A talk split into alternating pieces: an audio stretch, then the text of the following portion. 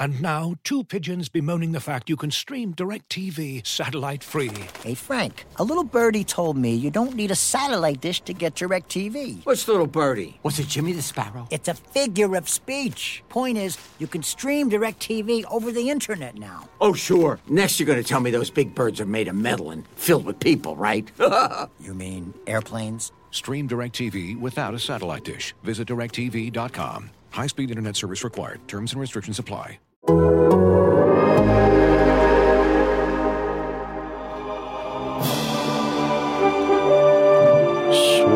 Jethro Pugh.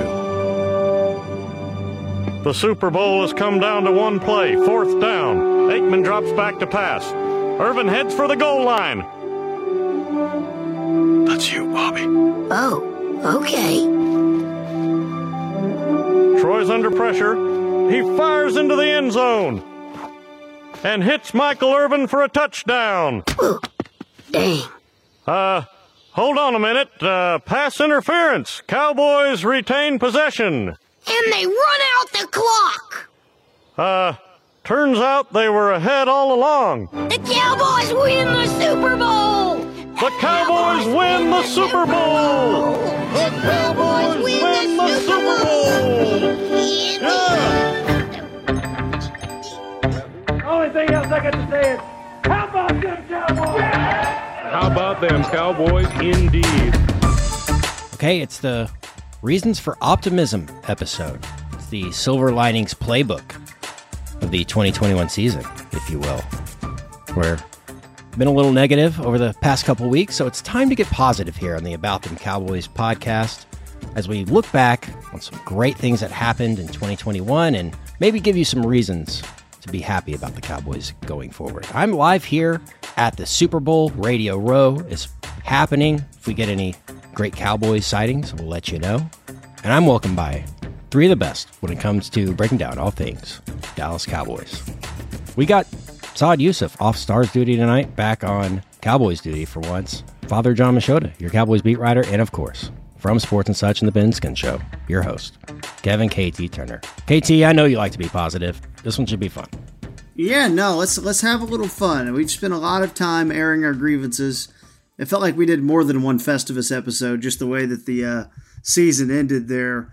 So we'll get into that in a second. But first, while we have Father John on the beat here, a little bit of a shocker. I mean, the Vegas money would have been that one of Dan Quinn or Kellen Moore was gone. Pretty much if you did those bets at the first of any month during the season. Maybe in the first half of the season, Kellen Moore would have been the one you'd have been betting your money on. But it looks like Kellen is going to be staying as well after being the runner-up for the Miami Dolphins job. At this point, you can't be surprised that Kellen didn't get the job, but looking at the coaching staff outside of the new wide receiver coach, what are your thoughts on everything, John? Nobody is more surprised than Tony Romo. I mean, he just can't. Tony predicts everything. If you watch any of their games this year, I felt like he was Kellen's agent, so he has to be just stunned right now. So that's one takeaway. No, my biggest thing is I didn't think that Kellen Moore, I thought it was unlikely he'd get a head coaching job. Now, I also, just being fully transparent and honest with you, I like to point out when I'm wrong on things. I thought for sure Dan Quinn was getting the Denver job, and if he didn't, I thought it would be because there was a better candidate than Nathaniel Hackett. For anybody that wants to criticize Eric Bieniemy and say, oh, it's because of Patrick Mahomes, or, oh, it's because of Andy Reid, or you want to criticize Byron Leftwich and say, oh, it's because of Tom Brady, it's, Bruce Arians, whatever. You don't want to give him the credit. That's fine. Nathaniel Hackett. Is this because you already got a deal that Aaron's coming with him? Or is this Nathaniel Hackett with Drew Lock? So anyway, the Dan Quinn not getting a job was the surprise. Kellen Moore, not so much. I actually was kind of surprised that he was a finalist for the job. I just didn't think that off of the way this season went, with all the talent that they had on offense, that was like no secret. Everyone knew all the talent the Cowboys had on offense. And for them not to get better and actually get worse as the season went on, I thought it was going to probably be pretty tough for him to get a head job anyway. But yeah, I thought they would get at least one of those guys back, but to have them both back, that's obviously a good thing for continuity. Oh, no, I think once you look at the way that, you know, now we have the benefit of hindsight being 2020, and you look at the way that those openings kind of filled out from Chicago to New Orleans. I mean, the two defensive guys that got a job were Dennis Allen and Lovie Smith, and both were in the organization already. Everybody else was a young offensive mind that, or relatively young, or, you know, in the case of Doug Peterson, not so much. But, you know, I think those are the guys that got that. Matt Eberflus as well. So Matt Eberflus and then Lovie Smith and Dennis Allen, and those two latter ones were already in the organization. I think once Kellen's stock tanked, as you mentioned, KT, after the first few months of the season, I don't know. Like, Dan Quinn looked like it would be. I agree. I think Denver looked like a likely landing spot, but once that was out, I don't think there was a whole ton of options for Dan Quinn from where he was gonna go. I thought it was gonna be Denver or Chicago or nothing. Well, Chicago made a lot of sense if they obviously went defense with Eberflus. Them going with Quinn, that wouldn't have been anything different there. I could see them going that way. The Giants one made some sense just because that's where he's from. I'm sure he was really eager to get that job, and obviously the Giants were in a dumpster fire situation. And notice I say were, because they look real good right now. Like Brian Daboll and Wink Martindale, like they got a strong coaching staff right now. I don't think you could say that before this. So, but I thought he could be in consideration for that job as well. But I don't think he was very interested in a lot of the other ones. I think it was after those were kind of filled early on in the process, it was like, you know, I got a pretty good thing here. I can run it back with these interviews next year at this time. There will be head coaching jobs available. Absolutely. And there always are, you know, generally about 7 or 8 openings per year, pretty much. So, you know, it's one of those things. That, one thing I like to keep in mind, and you can call me a Kellen homer. Let me just be clear. Kellen's part of the reason the offense failed. Let me get that out of there. I do think it's important to realize how close, you know, Kellen is to where his career ended. He's still a developing coach. And you get a little bit of time. Now, you don't always climb the totem pole as fast as he get an OC job in your second or third year as a coach. You know, a lot of guys are in the league for 10, 15 years. I mean, Mike McCarthy's a perfect example of a guy who grinded for 10 years and then all of a sudden gets a chance to be an offensive coordinator, and then he gets a chance to be a head coach and things like that. But I do think it's important to remember, like, Kellen has less than 5 years of coaching experience. That's an important thing to remember. Doesn't make anything... You know, doesn't make anything okay with how the season went, but I still would put my money on the best things from Kellen are yet to come. Now, let's be honest, the Cowboys did that same thing with Jason Garrett for 10-plus years when he turned down the Ravens job and things like that, was seen as a hot commodity in the league. But I'm still in the boat of, you know, I still think Kellen will get better. I truly believe that. And him just leaving... It wouldn't have been a thing where I'm like, I guess what I'm saying is the Cowboys are not a better team if Kellen's gone. Would you agree with me on that? No, I agree with that. And I also agree with your point about the trajectory. And I don't think I don't think that's talked about enough. When you look at some of the other places around the league, other coaches, look at Josh McDaniels, for example. When you look at the way he came up, a defensive assistant, he was like a general assistant first, then it was a defensive assistant, then he was a quarterback's coach when Bill O'Brien was still there and Charlie Weiss, and then he went and became an offensive coordinator, quarterback coach, and all these things. There's a trajectory, and I think it's not Kellen's doing that he got to skip a bunch of steps. It just so happens that his rapport with Dak Prescott was what it was, and when you have that guy elevating out of nowhere to become your franchise quarterback, you're going to do what it takes to appease him. And so I think that trajectory had a lot to do with it. But I agree that there is some patience that's warranted to come with just what Kellen Moore in general is. Yeah, and I think a good example of this, too, is you look at that 2013 Washington coaching staff. And that team went 3-13 that year, and it had Sean McVay as the tight ends coach. It had Matt LaFleur as the quarterback's coach. It had Kyle Shanahan as the OC. It had Mike McDaniel as the wide receiver coach. They won 3 games. And that's going to be one of the best offensive staffs. I mean, all 4 of those guys are head coaches now in the NFL. So just because, you know, Kellen Moore might not have done the job that everybody was expecting during the back half of the season doesn't mean he's still not going to be a bright offensive mind that can not only one adjust, but still end up becoming like a really good head coach in this league. Maybe 1 year down the line, he's the Cowboys head coach. So it also helps him that that's just the direction this league's going. You know, if you're a brilliant young offensive mind, that's what these teams are looking for. And nothing about this hiring cycle makes me think different, and nothing about the way it's going forward makes me think any different. So, and even going back to the Romo point, like, I think a lot of it too, it's not just because, Kellen Moore, he won over 50 games at Boise State and everybody knows who he is. They did a lot with they hung in and beat a lot of Goliaths with not a lot of rosters that should have competed when they were at Boise State. But I think it's also Tony says that because he was around him and he knows what kind of a brilliant offensive mind that Kellen Moore is. I guess the best way to sum it up is if the Cowboys were like, no, we're all good, Kellen. Mike's going to call plays. We're moving on. He would be picked up in a second by another team. And by the way, like, whatever problems that happened on offense, God, it's just going to sound like I'm taking up for Kellen, but whatever problems happened on offense, it was a lot of it was his job to find out how we're going to attack these zone defenses. And then when these teams are dropping guys back, but the offensive line, I don't think you can just go, hey, well, that's on Kellen.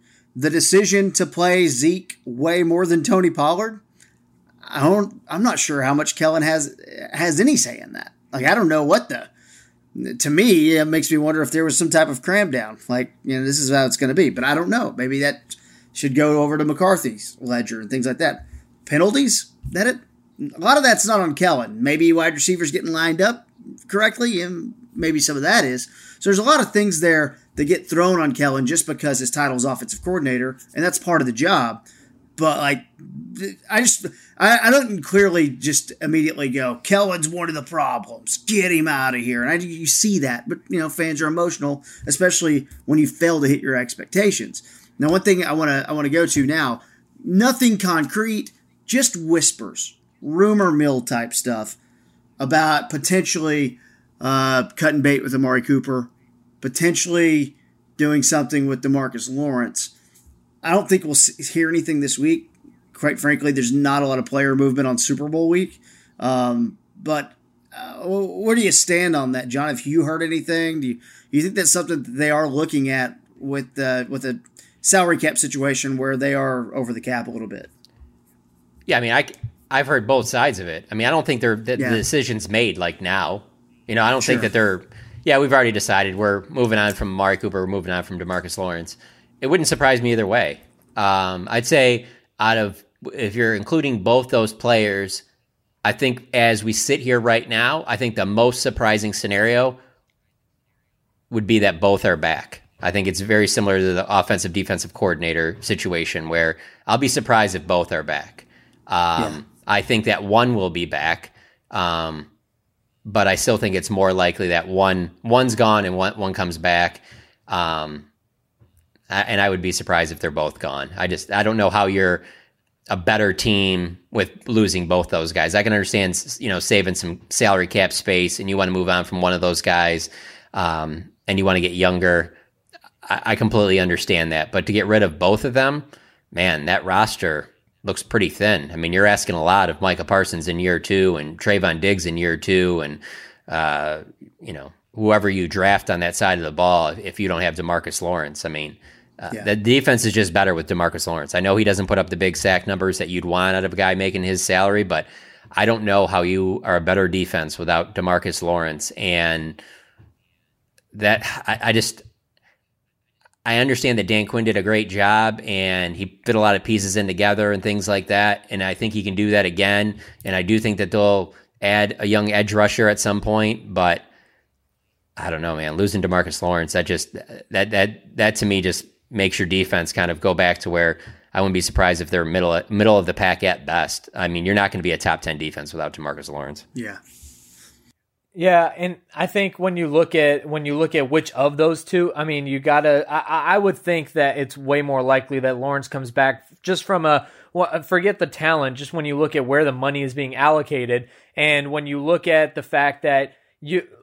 Cedric, Trayvon Diggs and Micah Parsons, both 1 and 2 years into their contracts. So you still have a good chunk of both of them on rookie deals for the next couple of years. Whereas right now, when you look at the offense, you have Tony Pollard, Zeke, Cedric Wilson, you can bring back, and you have CeeDee Lamb. And then I think Gallup's tag just got a lot cheaper because of the injury. And so if you decide to cut bait with Amari, and if you can have the patience, I don't know what you do with Dalton Schultz, whether you tag him, sign him to a deal, or bring him back at all. If not, you still have Jarwin there. So if you enter the season with CeeDee Lamb, Cedric Wilson, Tony Pollard, Zeke, and Blake Jarwin, forget Dalton Schultz at all, and then you're planning to get Gallup back midway through the season, like that's not a bad offense that you're looking at right there without Amari Cooper. Right, and if you lose Lawrence, though, and let's say in this situation, right, or this scenario, then you're bringing back Randy Gregory. Okay, cool. So then it's Randy Gregory and Terrell Basham. Well, yeah, those offensive coordinators must be really nervous right now. Because here's the thing. I know everybody's like, oh, move Micah to edge, move Micah to edge.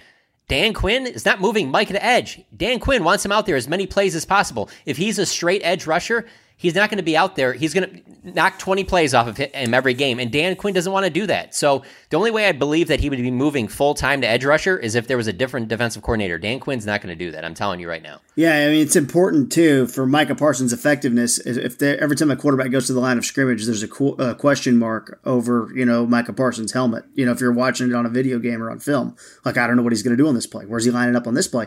And I think the other big difference is, well, first of all, there are relationships with agents and things like that will come into play with the Gallup, the Cedric Wilson, and the Randy Gregory discussions.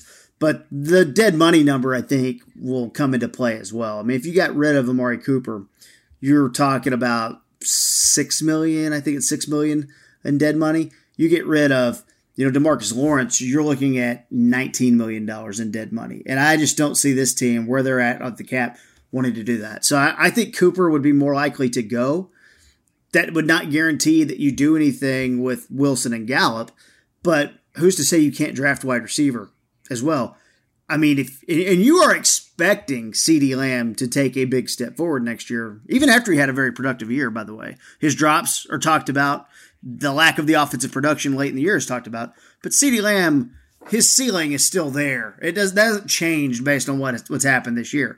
His numbers were already a little bit better than Amari Cooper's in some regards. So, there's some things there that make it a little easier to me to go ahead.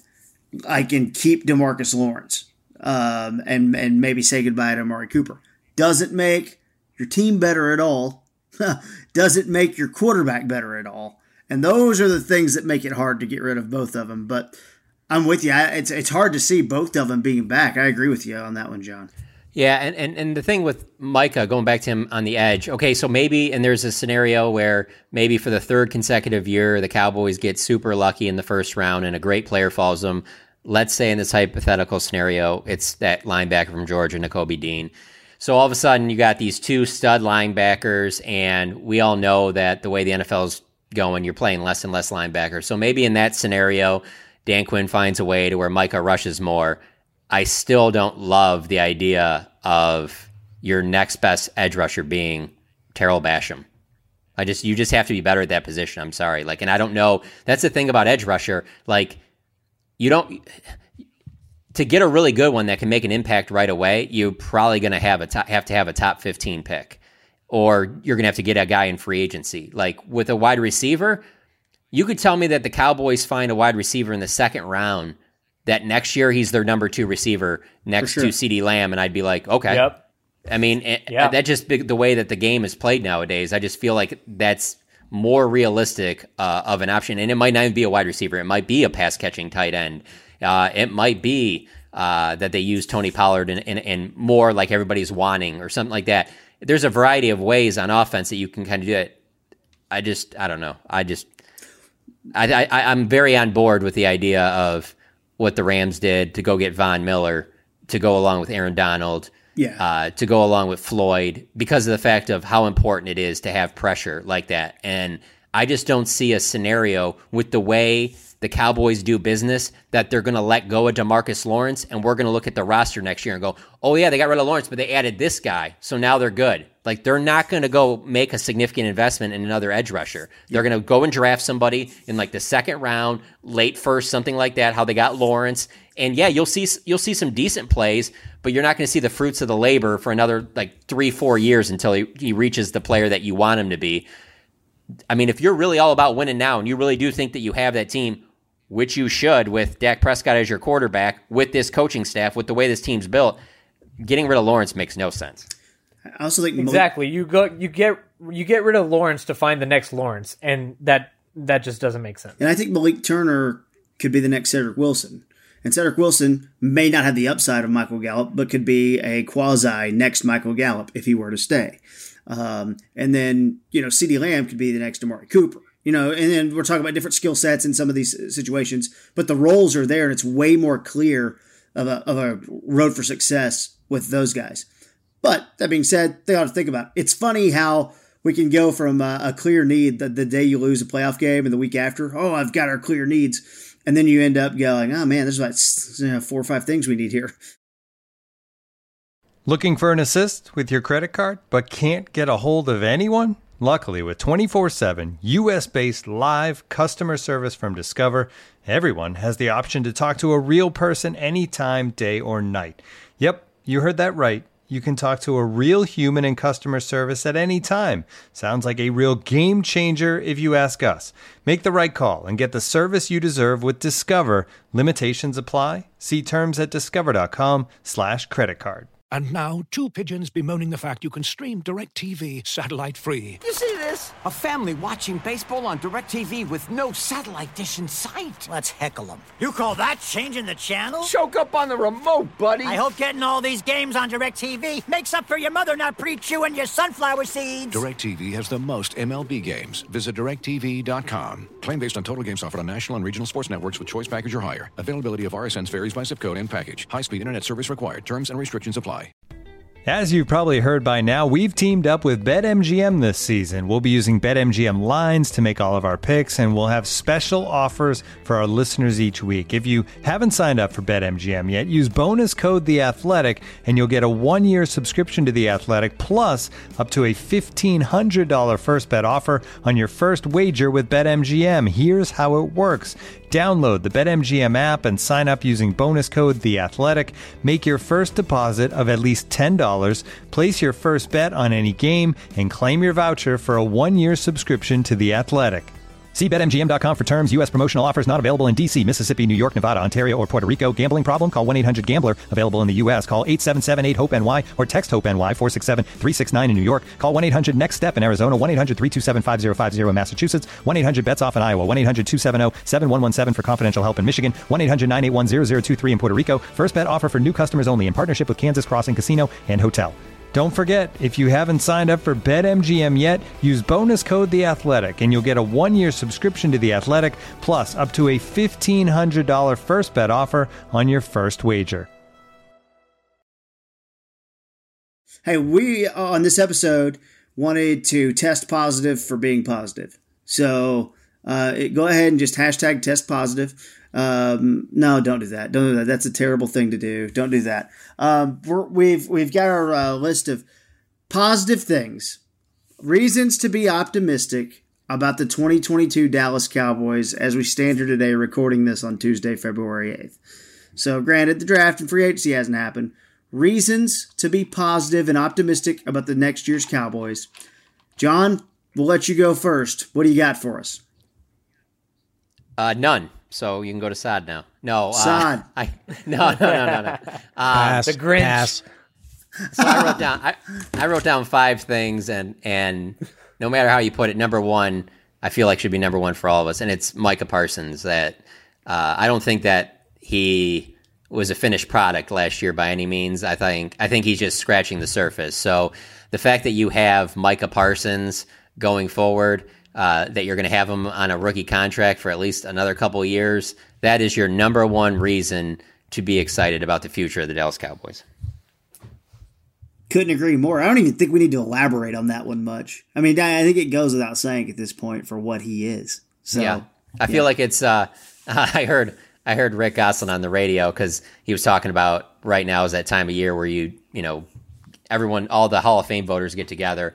And, you know, there's certain guys like a Peyton Manning, you present that player, you can just stand up and be like Peyton Manning and then sit back down because everyone knows his first ballot. And he was talking about like how he had to present DeMarcus Ware for this class. And it's just like, out of this class, DeMarcus Ware is like, how much do you really need to explain? Like DeMarcus Ware is a first ballot Hall of Famer, you know? So I feel the same way about this whole Micah Parsons in terms of what to be positive about. Like it's the most obvious thing. I wonder what the odds were on an all-pro selection for him, you know, his rookie year, and what you would have made on that. That's an unbelievable thing that he was a first-team all-pro as a rookie. That's a great. Well, yeah, especially Kent, because great accomplishment. Going back to when you and I first started covering the team, we're used to not a lot of Swiss Army knives on defense. It's a lot of this is how we do it. We're going to plug these guys into our defensive system, and this is how we're going to use them. But Dan Quinn wasn't like that at all, and moved Micah everywhere. And, we didn't know from week to week where he was going to get the bulk of his snaps. And I think that obviously helped the situation. And then, he's obviously a freak show. So that then takes it to the next level. Total freak show. That helps. Yeah. Let's go to Saad. What's number one on your list? Well, yeah, obviously Micah Parsons was number one, but I think if I'm just going to go to the other side of the offense or other side of the ball, I think, and the caveat here is if the coaching staff is actually going to be real and actually going to take lessons from this season, I think the way Tony Pollard ran the ball is a huge plus. And I think if you're an evaluator on the team that's looking at it objectively, you have something really good on your hands here in Tony Pollard. And especially when you look around the league, the kind of running backs that are just kind of, rising to the top on their rosters, Tony Pollard is that kind of guy. And I think Zeke is a big reason why as well, because you have a guy already who is one of the best bang backs in the NFL. If you need to, get that short yardage, run between the guards and stuff like that, you have the luxury of not asking Tony to even do those things. So I think Tony Pollard, as long as the coaching staff is being real with themselves and actually look at what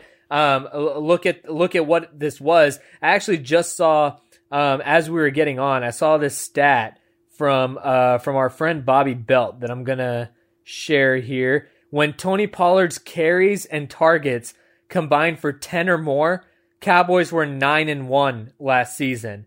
And when that number was in the single digits, they were 1-5. So 10 or more touches for Pollard, you're 9-1. If it's single digits, 1-5. Tony Pollard was a big plus for this offense. Yeah, it would be interesting to see how those break down per game, because I tend to think that they were using him and they were willing to do more on offense in games when let's be honest, we knew they'd win. The NFC East games, things like that. I wonder how much his usage went down when they started playing some of the good teams during the back half of the season, and they were nervous about opening up the playbook in games like against Arizona, against San Francisco, games where he wasn't used a lot. Now, maybe that also speaks to maybe they needed to use him more.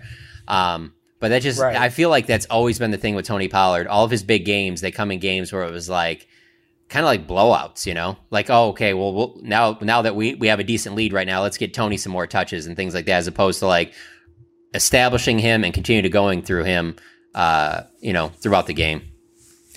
Yeah, no doubt about it. Kent, what do you have any on your agenda you'd like to shoot off before I give my first one? Sure. I guess I'll do this one now, since we kind of talked about it off the top. It's actually, I think it's a positive that Kellen Moore and Dan Quinn did not get head coaching jobs, that they're going to be here next season, that there's going to be consistency on that side of the ball, that there's not going to be some huge learning curve, bringing some new coordinator in here, trying to spice things up, that they can just hit the ground running in the offseason. And so, yeah, I think that's good. I think it's important. Like 12-5 is not a bad year. That's not a sucky year.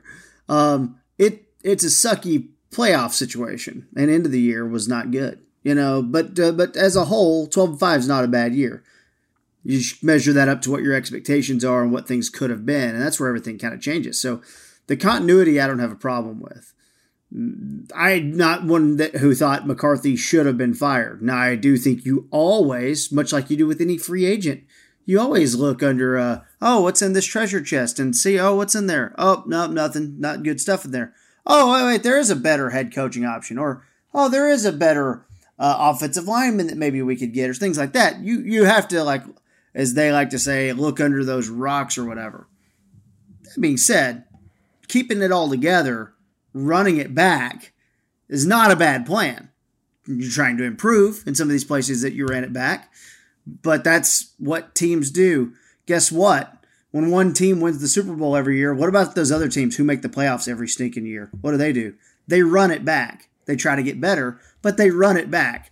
The only difference here is you need to run it back and you need to make the playoffs again and have success in the playoffs and consistently make the playoffs. And you're set up to do that.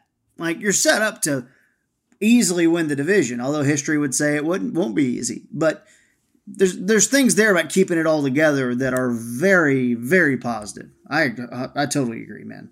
It's just been very un-Cowboys-like to have back-to-back good seasons. I know. But doesn't McCarthy, like, get the chance? Like, he gets the chance to, here we go, here's two. And year one's a write-off, you know, like, yeah, because of the Dak thing. Like, let's go do it. That's what I'm saying. Like, you know, it's been so up and down for the last, I don't know, 3-4 years. It feels like in the offseason there's been either a new coordinator or a new head coach or something. So this will be like one of the first off seasons in a couple of years where they're going to have everybody kind of, they know who their guys are, you know, kind of going into it. So that's nice. See, being positive's not so hard. Sure. Look at us. Yeah, I'm biting my tongue here, but go on. Well, check out the roster is not going to be better.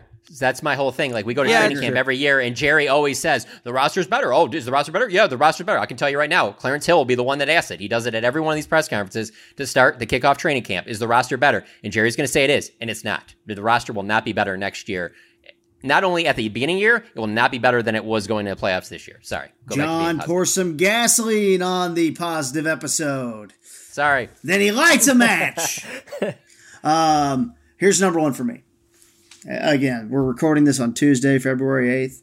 Looking for optimism heading into 2022. Number one for me is you get a 7-month break from getting screwed by the refs. And what?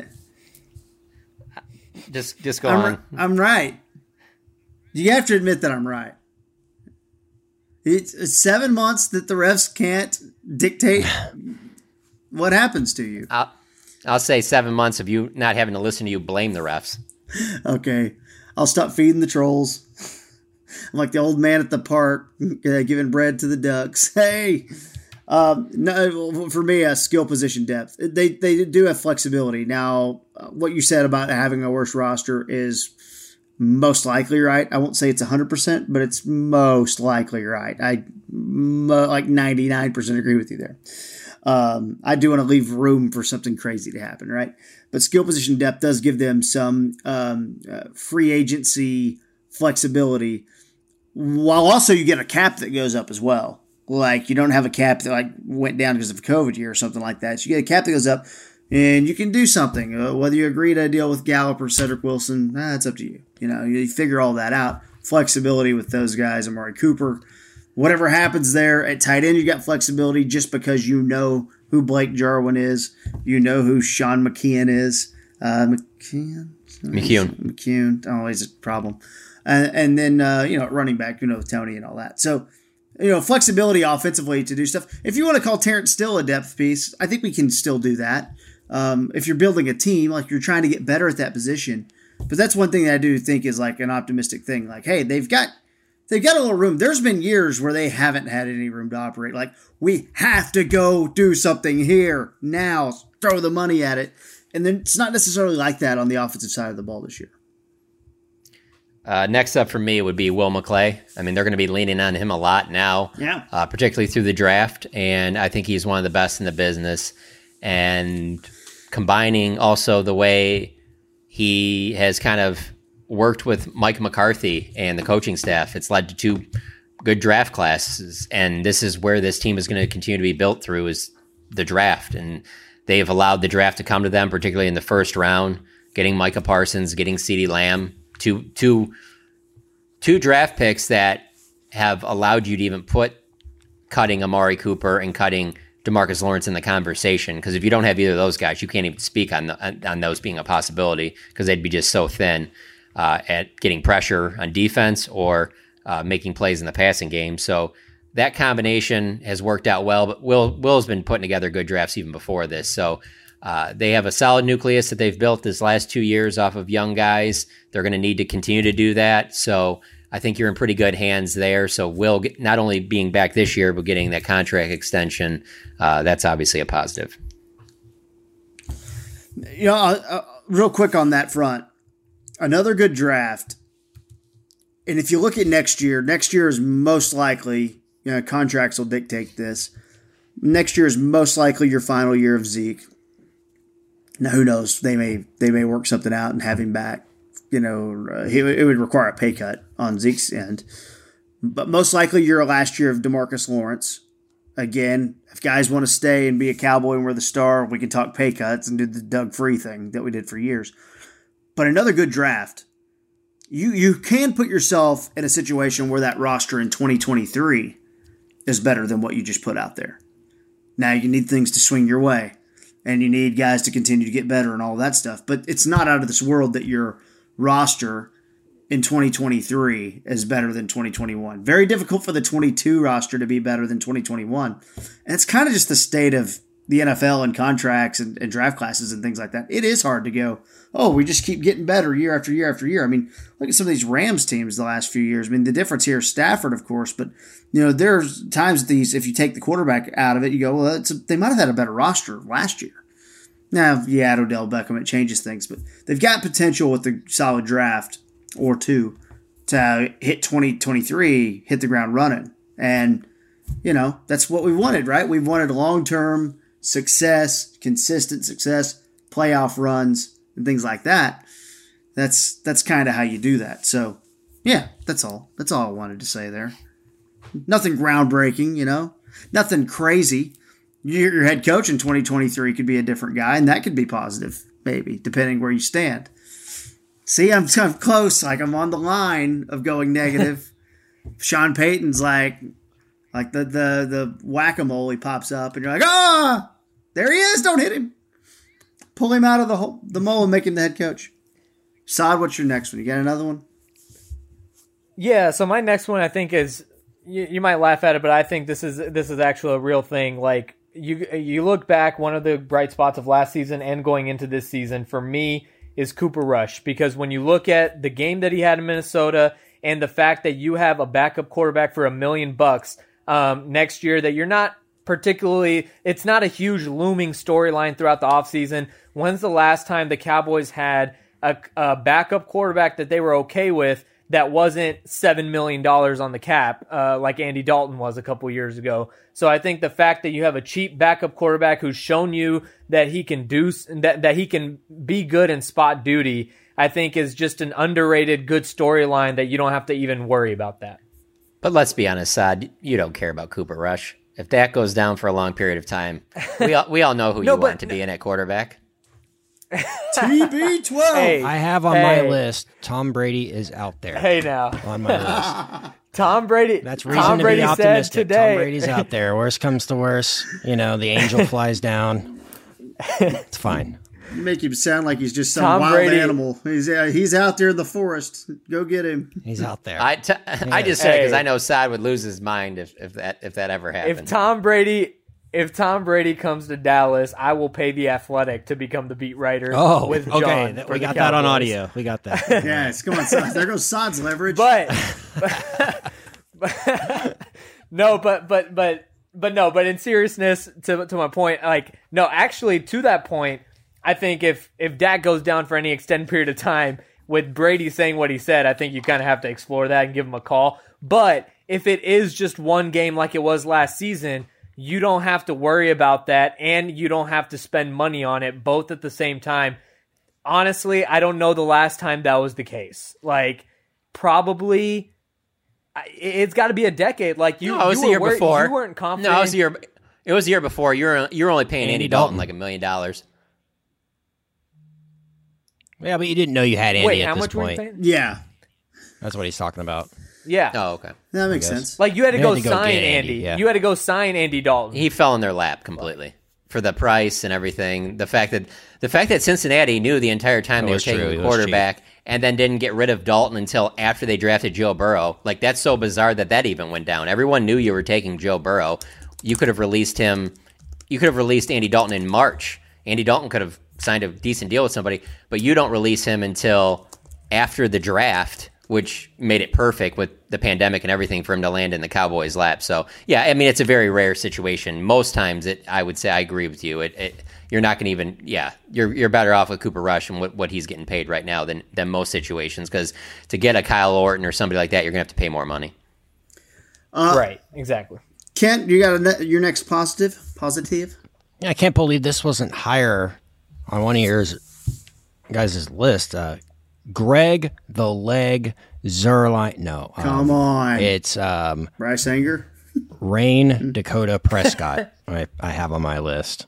I think we talked about it a couple weeks ago. I think you're closer to having a guy than you are not having a guy at the quarterback position. And I think he can still develop his game. I think he's so committed. I think he works a lot harder on the nuance of his game and still developing some of the footwork types of things and that he's developed later in his career. So I think he's going to work his ass off this offseason with the fire. And, he's fully healthy, hopefully. And, you don't have to worry about who the hell our quarterback's going to be next year. And that's great. And a lot of NFL teams can't say that going into every offseason, and the Cowboys can. So that feels nice. So we got a Q&A that Bob and I have been doing once a week. We're going to continue to do it in this offseason. And for the one that's going to be posted Wednesday morning, we talk all about Dak. And he brings up a good point at Dak about to be 29. Yeah. Generally at 29, you know what you have in your quarterback. And so this is a big moment now for him going into this upcoming season. And it makes sense to me why he wouldn't even waste his time with doing anything with the Pro Bowl. Like, get right, get 100%, go into this season fully healthy, because there's going to be more on his shoulders than there ever has before as the Cowboys quarterback. It's go time. And the weaknesses should be identified by now too. Also, that's a thing where you can look at what you're good at. What are the things that made us, not be good in the back half of the season? Go find. And that goes, KT, that goes to the draft too. Like, you should, this guy's going to be here. He should be involved. If you want a pass catcher or something like this, what do we need? Kellen Moore's been around him now. They know what is his strengths, what his weaknesses are. That should help you. You should have an advantage over other teams that have a young quarterback. Sure. Or, like Kent said, you have a revolving door at quarterback. Like, that should be a factor in, like, hey, let's go get this guy. This guy fits perfectly with, this is what we need, whether it be, let's say, like a slot guy, like a Cole Beasley type or something like that. They should have that advantage. He should be involved in these situations. I'll play the role of both sides real quick on this. One, I know we're all saying it's go time for Dak, but you look at coming into last season, you had continuity with your offensive coordinator. You had 3 stud receivers. You had 2 good tight ends. You had 2 good running backs. It was kind of go time last year too. And like now, the other side of that is I remember watching Tony Romo's Football Life and him saying things didn't really click completely for him until like 2013-14. So there is still room for growth. I'm not saying he's not going to grow. Tony didn't get it all until 2013-14. But I'm just saying, like, the pressure, you had the contract, you had the coaching staff, you had the talent, you had everything going for you last year. And up until overtime in New England, everything was clicking. So it's a big inflection point, but at the same time, last year was the same thing as well. Hey, you lay an egg first half of your playoff game at home, and you got 3 minutes to go with 3 timeouts. And I'm going to take Nick Bosa and Fred Warner off the field too. So, it was still all there for you in the final minutes. So, believe me, you're preaching to the choir. I'm going to go here. I'll make this my last one just for the sake of time and those types of things. Guys, let's play a quick game. How many games are in the regular season? No, as of right now, 17. 17. All right. How many games will the Cowboys play as of right now? How many games will they play where they have the better quarterback? Of the 17 games, how many and that's I'm going with it's an opinion thing. This is all subjective here. How many of the 17 games will they have the better quarterback in? Is this a hypothetical, or do I have to know the schedule for next season? Because I don't know. You have to know the schedule. It's hypothetical. I know the schedule, so I'll that's where the payoff is. I would say. I'm just gonna guess. They're playing the NFC East. So that's easy there. Unless 6, right? Deshaun Watson goes to the NFC East or something like that, and then that'd be tough. I'm not comfortable with a year off. I wouldn't even put Deshaun in front of Dak coming off a year off. Yeah, that's true. Plus the allegations. So, by the way, did you see Kyler? Kyler unfollowed the Cardinals on Twitter. Yeah, I don't know if there's anything going on there. Oh. I could be wrong. but. Oh, that seems like some and this is I don't know. It's not like Kyler to leave a situation or anything and just will his way somewhere else or anything. I'm also saying I don't know yet. I haven't seen the schedule, but if he's all a part of all the Super Bowl interviews, then this was all done on purpose to just drum up interest. Well, yeah, if he's out there on Radio Row talking to a bunch of people. Remember he's the one that went on that Dan Patrick show. And. I think it was right before the draft, and he didn't want to answer any questions. But it's like he's also the one that likes to stir the stuff up. So if he's doing a bunch of interviews, that was the worst interview of all time, right? So he could be just doing this just because he's promoting Gatorade or something like that, and so it'll give like somebody interesting things to ask him about this week out at the Super Bowl. True. It's very possible. That's the way this game works. Well, I will say this: technically, he is eligible for a contract extension. Now the Cardinals still have. I'm not saying he's not unhappy. I'm saying that the actual. Yeah, no. Doing the stuff, knowing that there's some nerd out there that'll notice that you unfollow the Cardinals on Instagram. Do that. It'll be funny. Take them out of your bio. It could be the agent going, "Hey, look, man. Accident. Hey, look, man. Let's just go ahead and just get that extension done now." Yeah, I'm sure. And knowing that he's a running quarterback and one hit, so it might be Burkhart, his agent, pulling something there. Yeah. So back to my original question, of the 17. Oh, go ahead, Saad. Yeah. To answer your question, KT, and I'll just a disclaimer: I cheated, and I'm looking at the schedule. Hey, man, don't cheat. I'm going to say two. There's that I see quarterback better than them.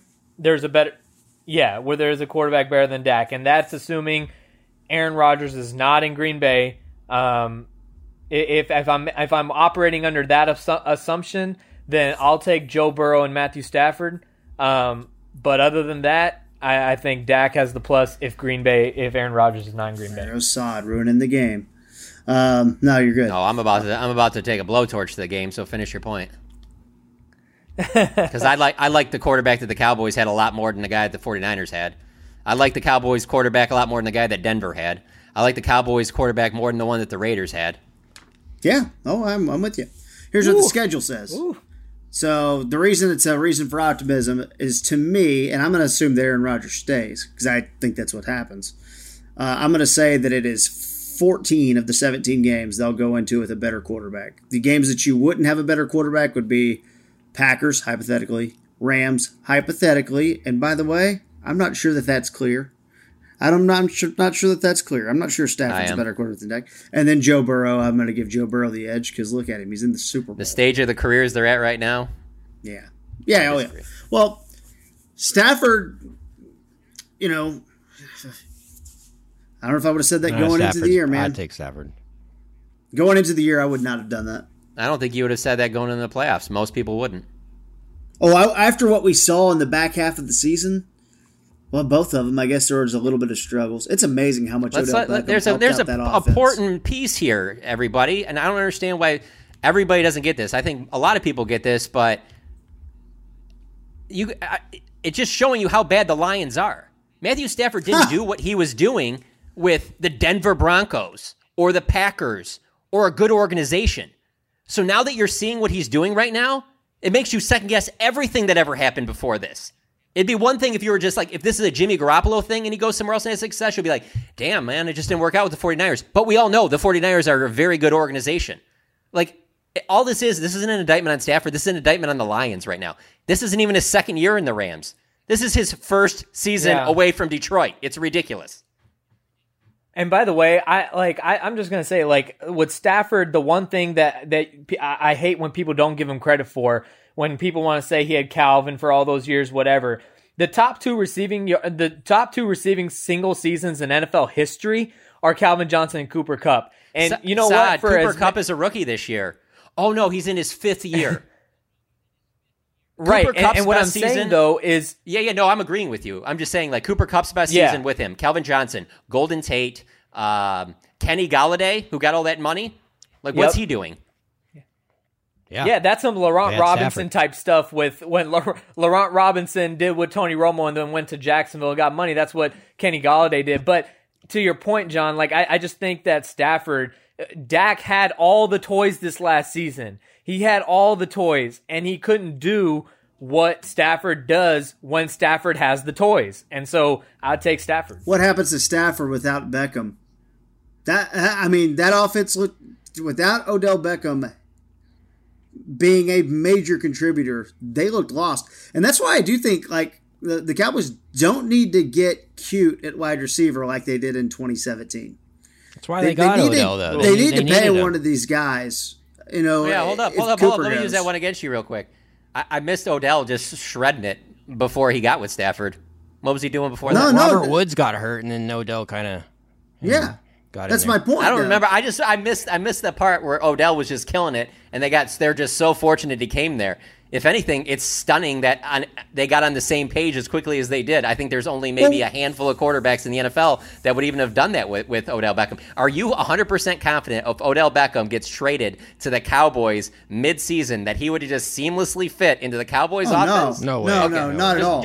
Just checking. Not at all. I'm just saying the Rams were garbage when Woods got hurt and they were kind of farting around for a couple weeks, and then they got Odell Beckham and it changed their offense. Von Miller, they got a little juice. But that's credit to the quarterback. I'm saying going into this year, I would have argued Dak was a better player. Because here's the craziest part about the Rams thing. I missed the game where just Vaughn and Floyd and Donald and Jalen Ramsey have just taken over, and they're just winning because of this great defense. Where's that game? I'm thinking it's going to be this Sunday. It's called Sunday, I'm thinking it's going to be this Sunday. But they got there, and I'm missing that game. Go Bengals, by the way. My guy Jalen Ramsey is dropping balls that are hitting him right in the face. Like, who's making these big plays? Aaron Donald's made that play at the end of the 49ers game. Yeah, but other than that, like, you look at the talent that they have on that defense, you would think that they would just be winning these games with other teams scoring like 10 to 15 points. And that game hasn't even happened yet, and they're in the Super Bowl. All right. Last positivity. Anyone get anything else? Otherwise, we need to do Super Bowl picks and MVP picks. Last on my list was Sean Payton is out there. He is maybe on a yacht, probably on a yacht just somewhere. In the wild. According to our friends at vesselfinder.com, Bravo Eugenia is in the Bahamas somewhere. So maybe is in New Orleans. Sean just hanging out, in the Virgin Islands with Jerry, trying to work this bad boy out. So that's a reason to be optimistic. They start 0-4. Pick up the red phone. We'll figure out what's going on. And also... Better yet for you, Kent, in your scenario, they start 0-4, Dak is hurt, and Sean Payton and Tom Brady coming together. Boom. Oh, my God. The world would explode if Tom Brady and Sean Payton were leading the Dallas Cowboys. I don't think the sports world would let that happen. I don't think. Hey, the Cowboys would never do that. But you know who would? The Rams, and that's why they're in the Super Bowl. There you go. All right.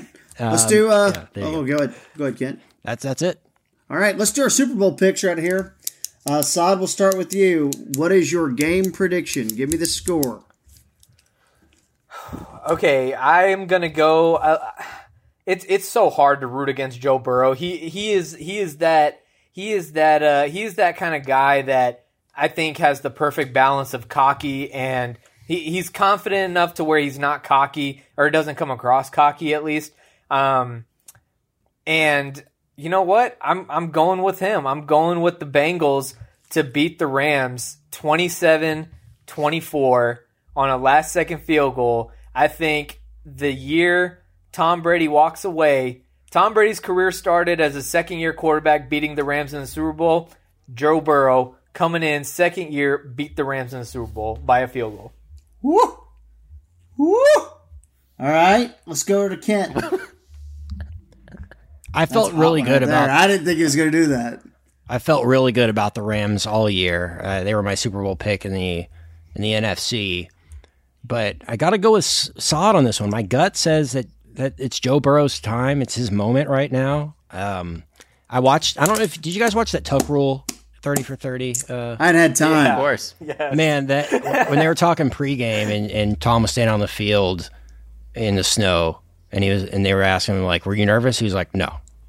He was like, a lot of feelings, but I wasn't nervous. Like, that reminds me of Burrow. You know, he would be out there in the cold with the shirt on, and he'd be like, "Oh, I wasn't nervous at all." You know, it's like, yeah, it's just another moment for him. And I mean, he's been in huge moments before. He's just chilling, having a great time. He's going to be in LA. It's going to be great.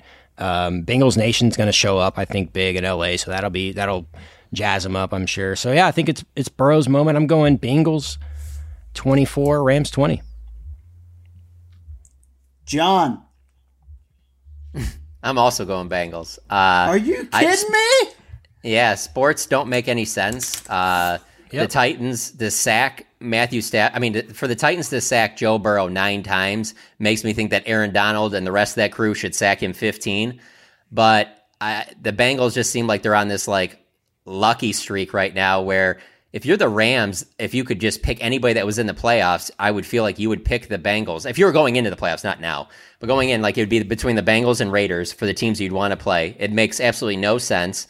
But because of that, I just think Joe Burrow is going to end up being Super Bowl MVP, and they're going to win 28-27. Right. I don't understand. The last time this kind of thing happened was also with the Joe at quarterback, if you recall, in Baltimore, where you're just like, what the hell happened? And then they go on this weird postseason streak, and that Joe did it too. So I will say this, though. I'm picking 28-27. I'm sticking with this because they asked us earlier in the week to make predictions for The Athletic on the site.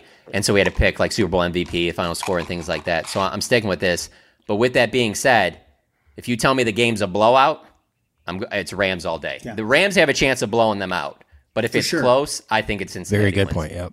I've been doubting the Rams all year. From the beginning, I told everyone that they were overrated, that they didn't have the depth to make it all year long, and I didn't believe in Matthew Stafford. I thought the injuries would hit them, and they wouldn't be able to overcome those injuries, and then they'd be the team that went for it all and had to pay for it later. And I have decided on this day to turn that cheek to that bad opinion. Rams 33-27, and the offseason discussion is, do we need to change these overtime rules? Because Matt Stafford called heads going into overtime. The Rams score, and they win 33-27. Wow. That would be wild. Wow. A Super Bowl ring comes to Dallas, finally. I was talking with somebody here at the Super Bowl about this and, you know, talking about the Super Bowl predictions. Like, some guys are just built for it, and I feel like Burrow's built for it. I don't know if Stafford's built for it, and this could be his moment to prove it. You know, I guess he's never really gotten that chance, but he's gotten a couple playoff chances in his past. But like, should have beat Romo. This would be the moment. You know, this could be his moment to prove all the doubters wrong. Okay, MVP guys, you guys all going to say Burrow? I'm guessing. I'll say Joe Burrow. Yeah, Joe Burrow. I mean, but like, yeah, it's the quarterback aura, but like, you know, like John said, if the Rams do blow them out. Rams win, I'll say Aaron Donald. Okay, but you get one pick just for our pick. Burrow. Okay, Joe Burrow. Oh man, this is tough. I really want to go with Cheeto. Yeah, Joe Burrow. Okay. Yeah, little Larry Brown situation. Yeah, I was gonna say he gets 2 balls pick thrown right to him by win Stafford. The game. Cheeto's MVP of the Super Bowl. By the way, I hope y'all are right. I'm pulling for the Bengals so hard. Like I'm the complete opposite. I can't handle Sean McVay. Aaron Donald is my MVP pick. I think he's gonna rack up one of those games. It's like 2 sacks, fumble forced, fumble recovered. You know, that type of stuff. 3 passes knocked down, just crazy. And the tiebreaker: what color will the Gatorade be of the winning team? Let's go blue. Blue? Kent? Okay. I'm going to go orange. Sounds orange. I'm going red. Classic red. Wow.